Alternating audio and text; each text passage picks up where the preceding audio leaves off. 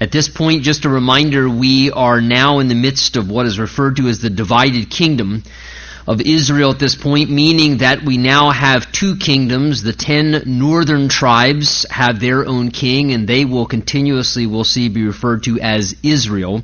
And then the southern kingdom, which is composed of Judah and Benjamin, they have their own king as well. The southern two tribes, uh, still really kind of being loyal and giving their allegiance to the house of David, and they will often be referred to as Judah. So as we work through uh, first and second kings, we kind of bounce back and forth between the northern kingdom and the southern kingdom and who's reigning in the northern kingdom, who's reigning in the southern kingdom. And again, when we read Israel, it's referring to the north. When we read Judah, it's referring to the south. So it's a little bit difficult sometimes to pay attention to uh, what particularly we may be referring to. But the good news when we get to the book of Chronicles, that's predominantly a focus on the southern kingdom of Judah itself and their king. So it's a little easier to follow the uh, the pattern there chronologically. But at this point in our studies, we come to chapter 14. We're particularly looking here in regards to uh, one of the kings of the north, in fact, the first king of the north, Jeroboam, who unfortunately, though he was granted a very great opportunity, God, uh, because of the result of Rehoboam's disobedience, tore the ten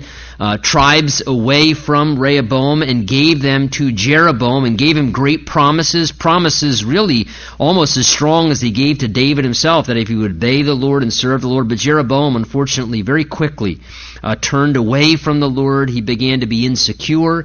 He began to let fear motivate his decisions and insecurity, and he started making decisions to try and kind of preserve his own little realm, if you would, and his own little uh, reign over what was going on in his life. And because of that, he made very poor decisions, began to introduce idolatry into the land of Israel, and caused the people of Israel really to begin to head towards a path downward now, where really for the next few centuries they will begin to disobey God uh, as a nation as the result of what one leader nationally uh, introduced to them as the result of his actions. We saw, in fact, if you want, it would help in some ways. Look back with me in chapter 12, there in verse 26, to just sort of set the tone with where we're moving this evening. Uh, chapter 12, verse 26, uh, we're told regarding Jeroboam, the king of the north, that he said in his heart, Now the kingdom may return to the house of David if these people go up to offer sacrifices to the house of the Lord of Jerusalem, then the heart of this people, he said, will turn back to their Lord Rehoboam, the king of Judah. And they will kill me and go back to Rehoboam, king of Judah. Therefore, the king asked advice, made two calves of gold, much like Aaron did back in the days of Moses, and then said to the people, It is too much for you to go up to Jerusalem. Here are your gods, O Israel which brought you up from the land of Egypt. And he set up one in Bethel, and the other golden calf he set up there in Dan, which is the far northern area of Israel. Now, this thing, verse 30, became a sin, for the people went to worship before one as far as Dan. He also made shrines, it says, on the high places and made priests from every class of people. That is, didn't have to be called of God, just whoever wanted to be a priest, they could sign up and he was happy with that. Didn't matter whether they were godly or called of the Lord. Uh, they weren't necessarily the sons of Levi as God prescribed they were supposed to be. Verse 32, Jeroboam also ordained a feast, so he changed the even feast days that God had given as prescribed times of worship. He made his own feast on the 15th day of the eighth month, like the feast that was in Judah, the proper feast. And he offered sacrifices on the altar. So he did there at Bethel, sacrificing to the calves, these golden calves that he had made.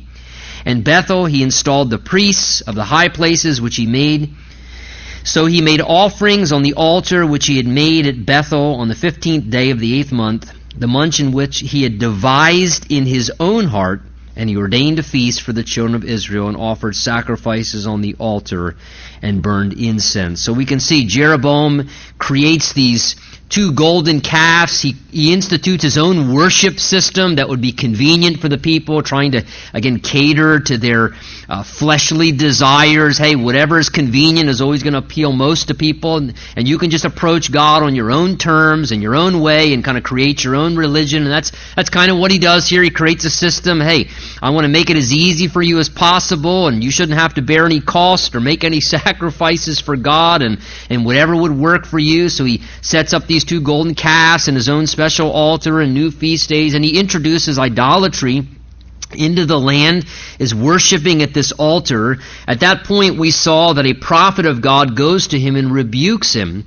for his sin and his wrongdoing and this idolatry. And as a result of that, God confirming the power of his word from that prophet, it says in chapter 13 that the altar just split apart. So this miraculous breaking apart of the altar right in the midst of people in a public assembly happens at that point. And then look with me toward the end of verse uh, or end of chapter 13, verse 33, where we continue on tonight. This is what we left off with. And after this event, that is this cataclysmic event where the altar breaks apart after this prophetic word, Jeroboam, notice, did not turn from his evil way.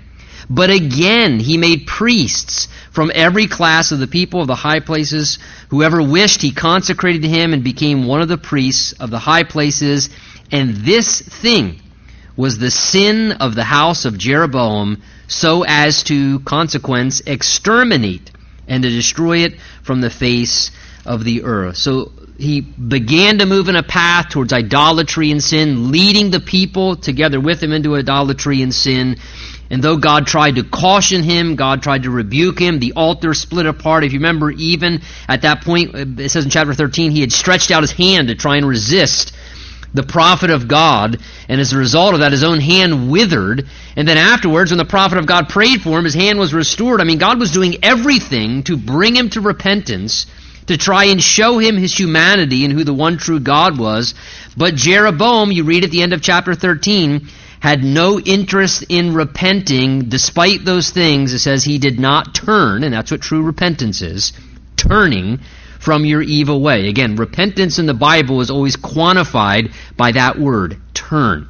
It's not about tears, because there are a lot of people who shed tears. Listen, I have been in and out of police departments and pastoral ministry. I, have been in and out of prison cells uh, many times. And look, there are lots of people who shed tears, but don't necessarily have a heart to turn away from the wrong things that they've done. You could be sorry for getting caught and sorry and sad that you're now going to face the consequences of your, you know, wrongdoings or crimes and so forth and truly be sad, but genuine biblical repentance is turning. It's genuinely turning away and saying, I choose to no longer live like that and I choose to turn the other way. Could it be accompanied with tears? Yes. Uh, but you don't even have to speak about repentance or shed a tear and you can genuinely turn and you can genuinely repent. And Jeroboam, you can see, had no interest in repentance. He was willful in his rebellion, continued in this idolatry. And really, God views this kind of thing when you lead other people in sin. Listen, God views that really like spiritual kidnapping. Because you, in a sense, are stealing away God's children and leading them into spiritual adultery and idolatry. And God views that like spiritual kidnapping to pull his children away from the worship of him. So great consequence is going to now come, as we'll see moving forward. So, chapter 14 begins by telling us at that time, Abijah, the son of Jeroboam, became sick. Now, we're not certain exactly how old Jeroboam's son Abijah is at this time when he falls sick or what he falls sick from. It's very likely he's probably not a super young man because it's going to tell us later in the chapter that the people had great respect for him. He's actually going to die, and it says the people mourned him, so they cared enough about him and knew enough about him as a young man. He had some measure of, uh, you know, character that was evident to the people that their hope was in this great prince since he had a wicked father, King Jeroboam, that they were actually greatly saddened when he died because perhaps they were hoping he would take over and maybe turn the nation in a different direction. So, again, could he be 10 years old at this point? Could he be 12, 15 years old? We don't know. Uh, somewhere still in his youth, but he falls sick now. God allows this, it seems, terminal illness to come upon one of his children. And you know, uh, God is not at a loss for trying to find ways to get the attention of people. Uh, and God will allow things to transpire, many times just natural, everyday, ordinary events. Listen, uh, people get sick all the time. People get diseases all the time. Tragedies happen in this world all the time. That's a part of the course of life. But God has a way of using those kind of things to really trigger us and get our attention sometimes. Uh, and, and here's a scenario. Here's a man, he is a king. He has great power. He can tell anyone to do whatever he wants. He has tremendous authority. But look, it does not matter how much power you have or how much money you have. If one of your children falls terminally ill, that's a problem you can't fix. And now all of a sudden, there's a humanity and a humility that comes crashing upon your world where you realize it does not matter how much power, how much position, how much money I have, I can't solve this problem. This is beyond me. And God sort of touches a nerve in his life and allows him to begin to experience this crisis situation. So Jeroboam is going to try and get some resolve. He's hopeful that perhaps God will be merciful to him in the midst of this and intervene, but uh, perhaps really what he's just looking for is a resolve of his problem, but he has no real heart to honor God in the process. And so verse 2 says, Jeroboam said to his wife, and this is always what a rat does, he uses his wife to do his dirty business. Jeroboam said to his wife, look what he tells her, please arise. And he says, disguise yourself. Now, ladies, whenever your husband tells you to do something like that, that's a real clear indication. That's, that's, that's bad guidance right there. Please arise. Disguise yourself. That's when you say, I'm called to submit, but not to stupidity. Okay? Please arise. Disguise yourself that they may not recognize you as the wife of Jeroboam. I don't want them to know that, that this is the, the wife of the king being sent out on this little errand, he says. Again, he's probably too proud to admit that he's actually going to go ask the prophet of God for help. So he says uh, that they don't recognize you and go, notice, to Shiloh. Indeed, he says, Ahijah, the prophet, is there who told me that I would be king over this people. Also, take with you ten loaves, some cakes, and a jar of honey, and go to him, and he will tell you what will become of the child. So, King Jeroboam, he's looking for some insight. He's worried, he's concerned, he's in a crisis. Interesting that he doesn't want to genuinely worship God, but when he's in a crisis, he wants God to help. And, you know, this is so common to humanity, isn't it, as well? So many people just look at God as sort of like the 911 operator. That's it. You know, they just, the only time they want to dial up God or reach out to God is when, they're, when their world's in a crisis. And look, don't get me wrong. I'm thankful that somehow that's the way God gets our attention sometimes. And sometimes genuinely that's how we uh, find ourselves in brokenness and humility. And perhaps that's how some of us actually came to the Lord through a major crisis in our life. But too often, you know, people have no heart for God. They don't want to honor God. They don't genuinely want to worship God. They want to live evil, iniquitous, ungodly lives. But then as soon as a crisis comes, they want to dial 911 God help me out, give me answers, and fix my problems. And this is what Jeroboam's doing here. He tells his wife, put on a, a, a, you know pretend disguise and go to that prophet Ahijah. And he reminds her, remember, Ahijah was that prophet that came to me before I ascended the throne, and he's the one that prophetically told me, he says, that I would be king over this people, Israel, he tells her in verse 2. He says, that, that's, that guy predicted what was going to happen in my life before, so he's in tune with God. God tells him things. And God gives him insight. So go to him, and he says, Take with you a gift, some loaves of bread and cakes and a jar of honey. Go there.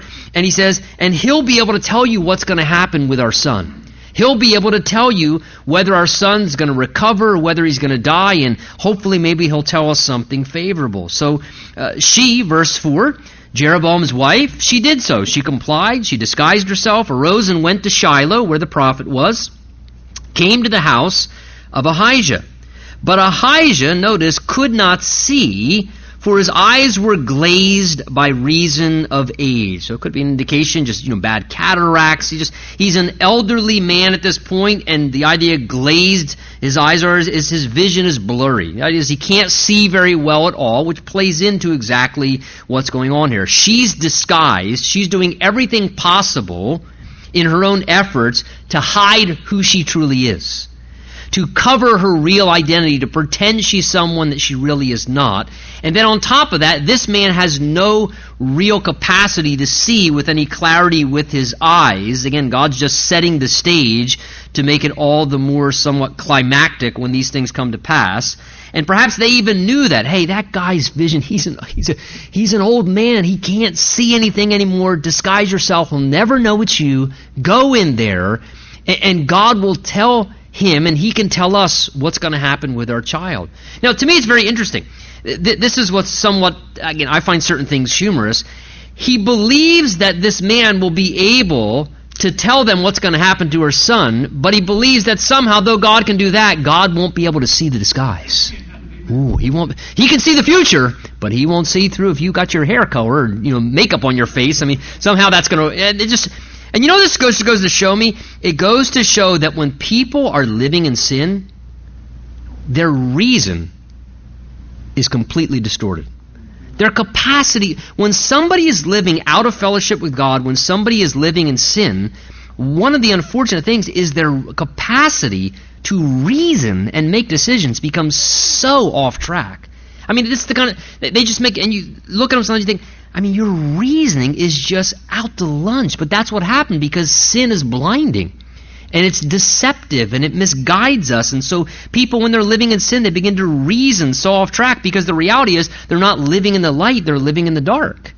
And just like if you were to shut off the lights in this room, nothing changes, but more than likely you'd probably stub your toe on the way out the door and maybe trip over something because you're not seeing clearly because you're in the dark rather than the way the room looks when you're in the light. And that's the unfortunate thing when someone's living in sin and they're in the dark and they can't see. So he says, Go there, pretend he can't see, but look what happens, verse 5. Now the Lord had said, that is before this uh, you know, arrival of the wife of the queen even happens, the Lord had said to Ahijah, Here is the wife of Jeroboam, coming to ask you something about her son, for he is sick. And thus and thus you shall say to her, for it will be when she comes in that she will pretend to be another woman. So notice, God gives revelation to Ahijah the prophet, and before she even shows up, God is fully aware of everything that's going on, and he begins to inform the prophet of God listen, here's what's going to happen. The wife of Jeroboam, she's coming to you. Their son is sick. They're concerned about what the outcome is going to be. And when she comes, she's going to walk in and pretend to be somebody else. And God gives them all these specific details, listen, of something that is happening miles away from him in somebody else's house. But again, what God does here, this biblically is what we often refer to as a word of knowledge. This is one of the gifts of the Spirit. The Bible speaks of spiritual gifts in the New Testament, 1 Corinthians 12 and 13 and 14. And there we read that the manifestation of the Spirit is given to each one for the profit of all. To one, a word of wisdom, to another, the word of knowledge. And then it goes on to describe these various gifts. But the word of knowledge, this in some ways is an Old Testament illustration of what that is, where someone who is completely removed from a circumstance or a situation, and there's no possible way that they could know information, details about another person's life or a situation because they're completely disconnected from it, but yet God, by His Spirit, gives them revelation and knowledge. He gives them a word of knowledge that they might know something that there's no other way they could possibly know humanly. Because they've never been told that, and it's not like, you know, Ahijah had his own little private investigators outside of, you know, King Jeroboam's house and coming back and giving a report. But what Ahijah did have is a God who knows everything. Because God has knowledge about everything. The Bible says in Hebrews 4 that everything is laid naked and bare before the eyes of Him, our Creator, to whom we must give account. God sees and knows everything. So if God sees and knows everything about every human being in every situation, there's no detail of anything about anyone that he does not know at any time, to me it's not that, you know, uh, remarkable to understand that if God chooses to, for his purposes and the benefit of a situation and what's best for people, to give the knowledge that he has as creator God to another person to impart that knowledge into their mind by his spirit, by a work of revelation, that God can do that. And that's what a word of knowledge is here. So here we see this word of knowledge comes to the prophet. God tells him in advance, here's something you need to know. Now listen, does God do this just for no reason? You know, is God going to give somebody a word of knowledge about somebody else to shame them? Or to, of course not.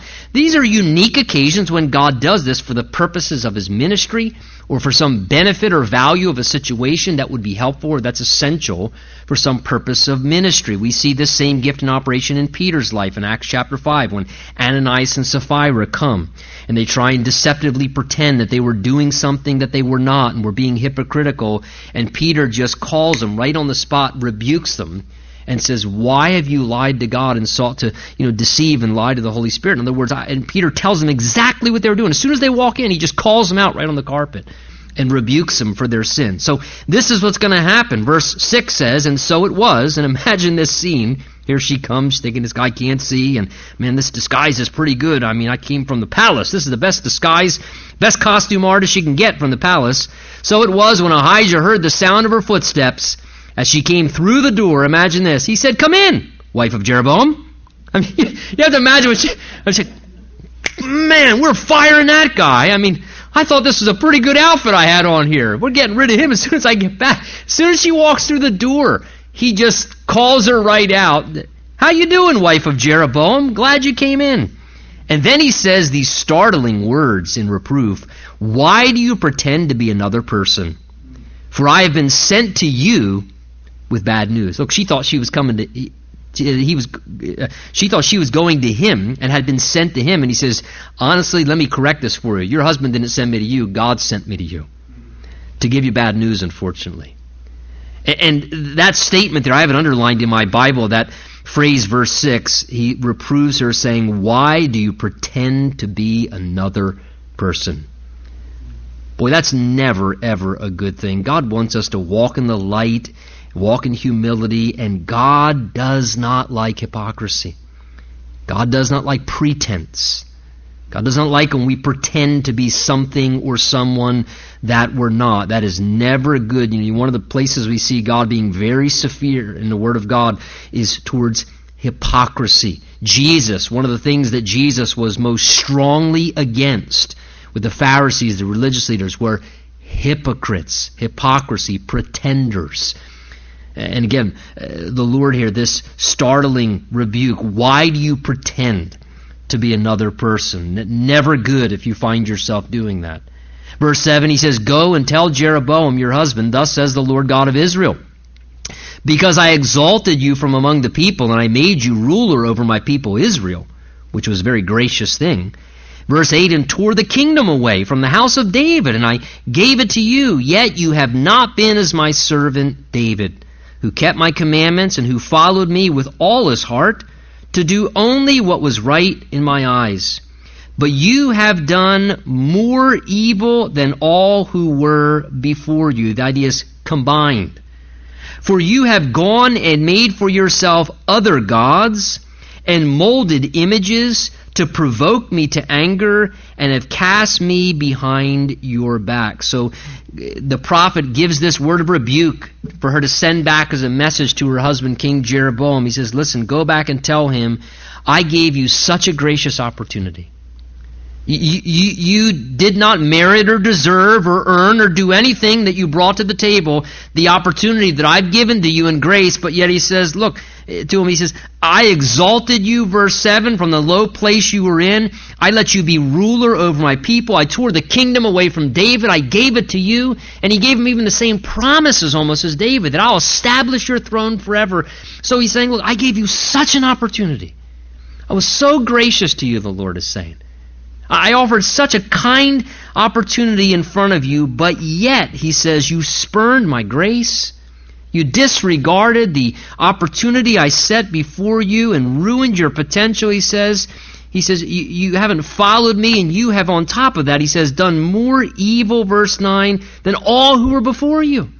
You were more evil than others combined, and reminds him of the sinful things he'd done, of introducing idolatry. And then that statement, the end of verse 9, uh, the strong language, and you've cast me behind your back. That is just, you know, I, I kind of, you know, if you can look at me from the visualization, it's almost like God said, You were like this to me. I just don't want anything to do with you. And just casting God behind you. I don't need you. I don't want anything to do with you. What a sad thing to think that a human being, after having been so graciously you know, blessed by God and dealt with God and by, by God in such a wonderful way would, again, our, our hearts. The idea is here it was willful rejection. And it just wasn't, oh, I made a mistake, I had a bad day, I slipped up a little bit. Uh, this was willful, conscious choices repetitively in his life. And God's holding him severely account to doing this for now. He's going to be held accountable. Verse 10 Therefore, behold, God says, I will bring disaster on the house of Jeroboam and will cut off from Jeroboam every male in Israel, bond and free. That is, there'd be no more uh, descendants keeping up the line of the throne. It will be given to someone else. I'll take away the remnant of the house of Jeroboam as one takes away refuse until it is all gone. Verse 11, the dogs, he says, shall eat whoever belongs to Jeroboam and dies in the city, and the birds of the air shall eat whoever dies in the field, for the Lord has spoken. Notice exclamation point. Now understand, for a Jew, that was a tremendous disgrace. Because to them, it, was very, very important to them that you had a dignified burial.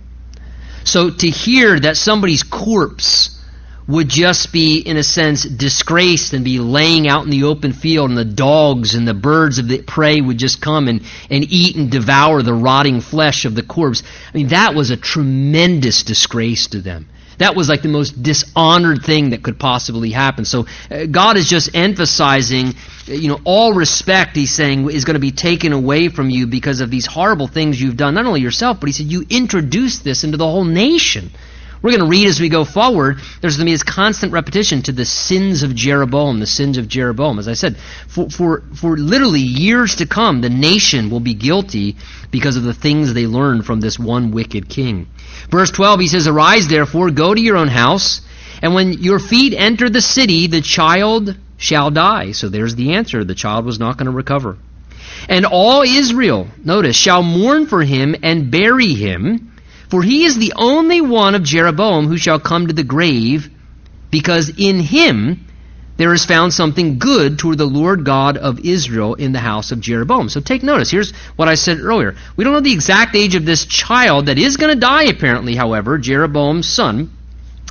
But here the Holy Spirit of God, through the word of the prophet, is sending back word listen, the child is going to die. But after having said what would happen to all of his descendants, this disgraceful death that they would end up in, the house would be just taken away in disgrace and shame. Notice he says, verse 13 here, that this child, because something good was found in him toward the Lord God of Israel, that is, God saw something in the heart of this young child, whether he's 10, 12, 15, where he had something in his heart of character and love towards the Lord and God saw that, that he had a heart in some way towards the Lord, despite who his father was and his wickedness. And God seeing that said, He's the only one of your family who shall come to the grave. The idea is that will have a peaceful, dignified death. Everybody else would just be like a corpse laying on the side of the road, just devastated. But he says he's going to have a peaceful, respectful death, and the people will grieve and mourn over him. Now, this is a very interesting thing because take notice, God is speaking of the death of this child and God is saying, I'm going to allow this child's illness to, to bring about death. And he says, I'm going to allow this to actually happen because in him there's actually found something good toward the Lord. Now, now, now that's hard for our natural mind to reconcile. How could God say, because something good is in the heart of this child, I'm going to actually allow this child to die early rather than to continue to live and grow up in this family? Well, look, we need to understand. Perhaps God in His sovereignty at times, looking upon this child, knowing the wickedness and the vileness and the, the horrendous things that existed in this household and this family, and the things that this child, who apparently at a young age had a love for the Lord, would have to be then subjected to and go through, that God in His mercy said, You know what I'm going to do? I'm going to just take this child home early. I'm just going to release this child at an early age, and I'm going to spare this child from all of the sin and the hardships and the pain and the problems that if he were to continue to live out his days in the house of Jeroboam, it would be absolutely horrible for him. So God says, I'm actually just going to bring him home early. I'm just going to actually honor his love for me and the good thing I see in his heart. And I'm just going to bring him into my presence early and spare him from having to live through things on this earth that would have been much more difficult for him because of the wicked home life that he found himself in. Very interesting to see. So God allows this young child to die. Verse 14, Moreover, the Lord will then raise up for himself a king over Israel, who shall cut off the house of Jeroboam. For this is the day, what even now? For the Lord will strike Israel as a reed is shaken in the water, and he will uproot Israel from this good land which he gave to their fathers, and will scatter them beyond the river, because they've made their wooden images provoking the Lord to anger.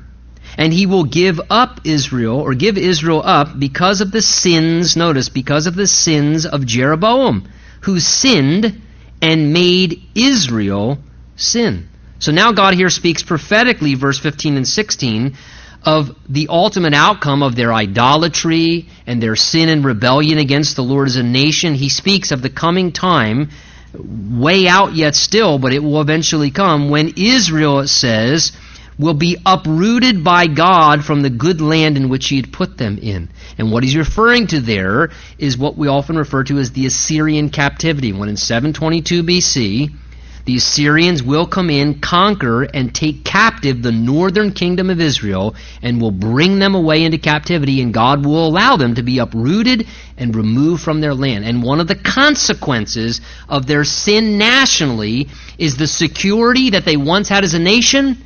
God will take his hand off, and God will let their enemies overcome them.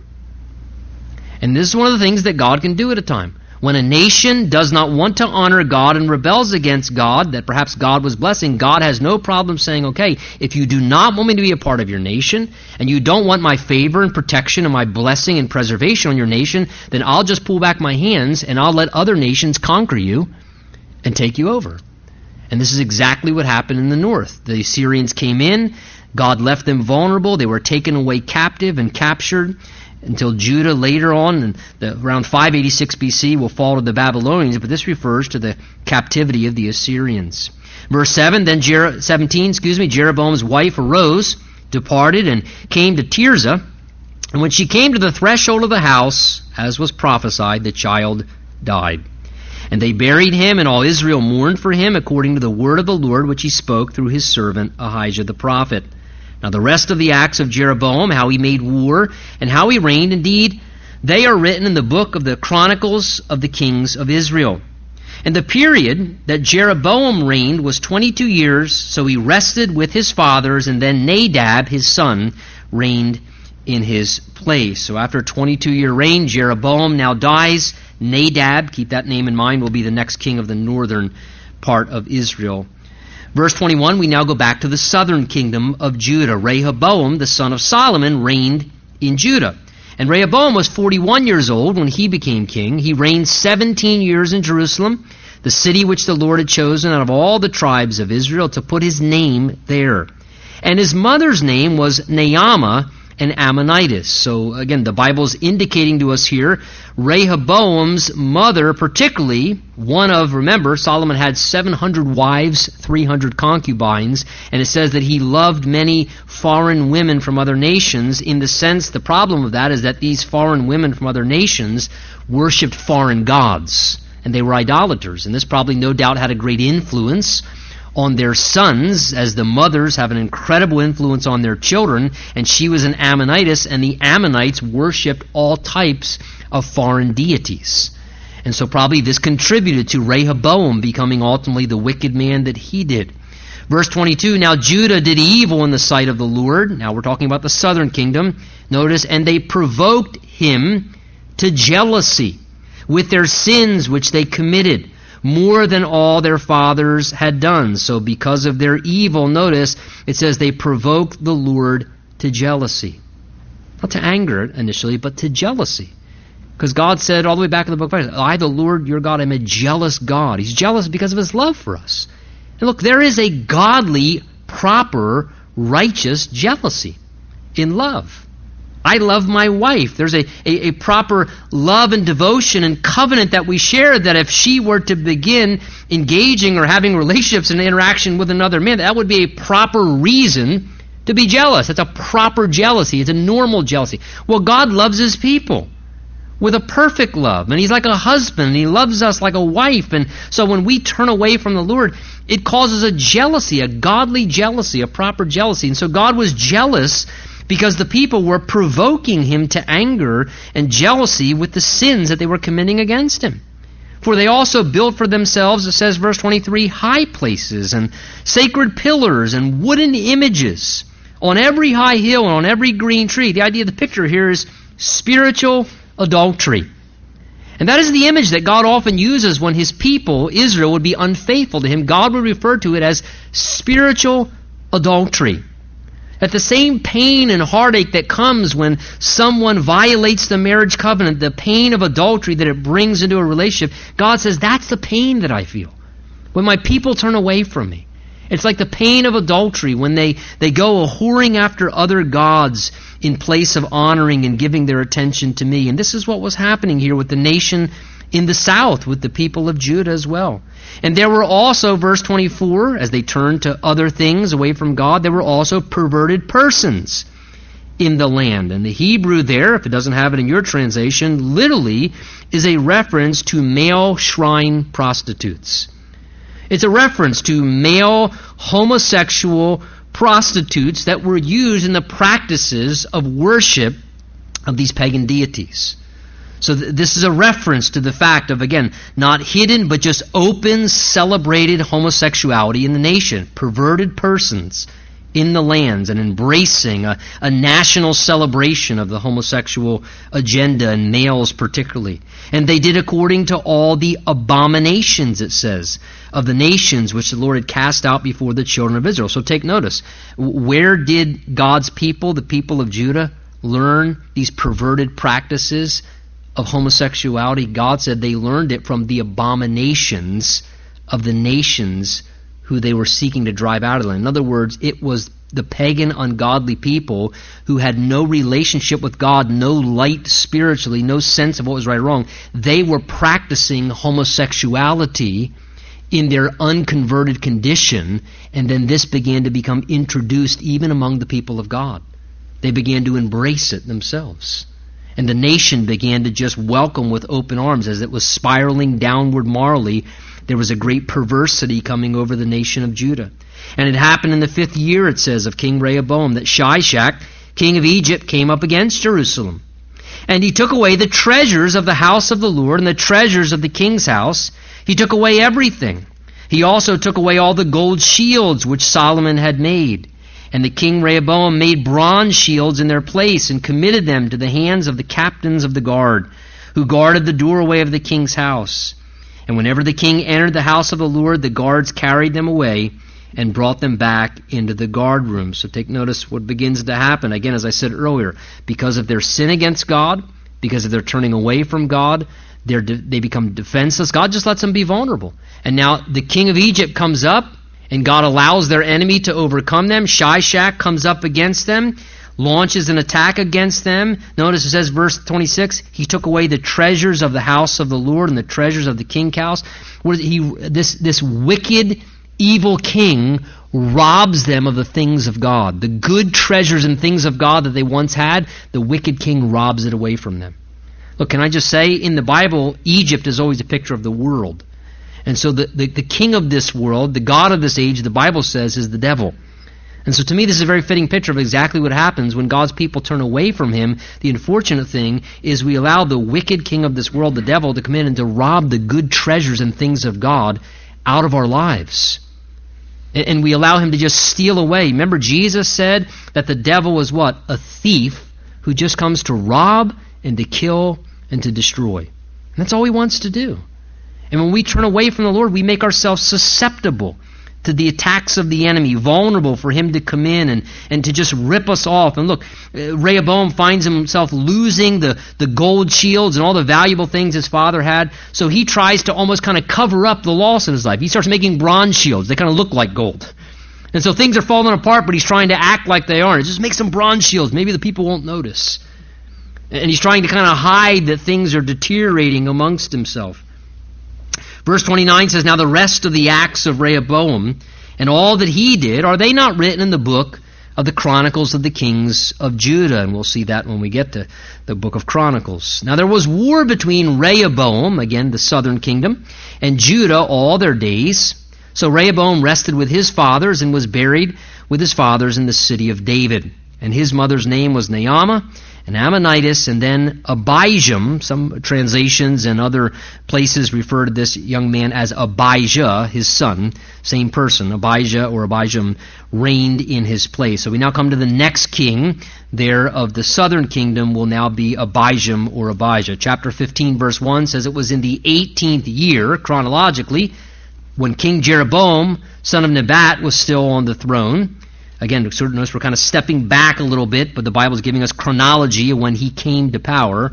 Again, some a lot of times they were co-regents for a few years before they took over. And Abijam reigned three years, so it wasn't a long reign in Jerusalem. His mother's name was Maacah, the granddaughter of uh, Abishalom. And he, sadly, walked in the sins of his father. And that's always such a shame when that happens with a young man. When he, which he had done before him, his heart was not loyal to the Lord his God, as was the heart of his father David. So Abijam, this young man, having been exposed to the sins of his father, the wicked practices of his father Jeroboam, notice tragically, this is often the case, as so many times the patterns and practices of a father are adopted by a child, and they're so often adopted by a son. And here it says right there that he walked in all the sins of his father. He just embraced the same wrong practices, the same ungodly activities, the, the same corrupt ways of living. He walked in the sins of his father, which had been done before him. He saw it, and unfortunately, he just kind of caught the same bad habits and found excuses and reasonings why he would just sort of embrace the same wrong practices. And what an unfortunate thing began to happen with this young man adopting the practices of his father. Nevertheless, for David's sake, the Lord gave him a lamp in Jerusalem by setting up his son after him and establishing Jerusalem. And we'll see that in the next few verses.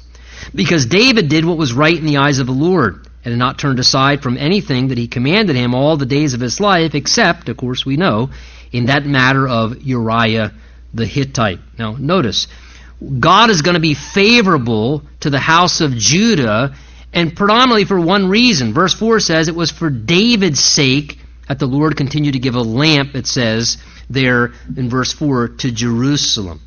It was for David's sake. It wasn't for their sake. It was God being gracious to the people for King David's sake, because of the covenant relationship that God had made together with David. So again, it was for the sake of someone else that others were being blessed. For the sake of King David, God was bringing his blessing upon others. And listen, honestly, that is a very fitting picture because it's not for David's sake that we are blessed.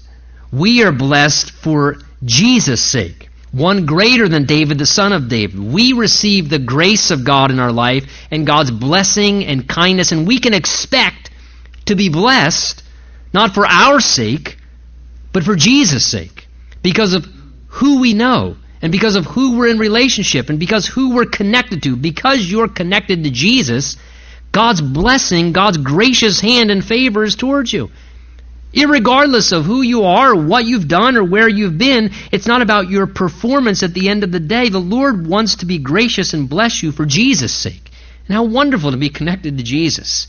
To have Him as our ultimate King ruling over us, and that the Lord honors that covenant and is so kind to us in our lives so often, even as here, for David's sake, He was in a, in a, a smaller way being gracious to the southern kingdom.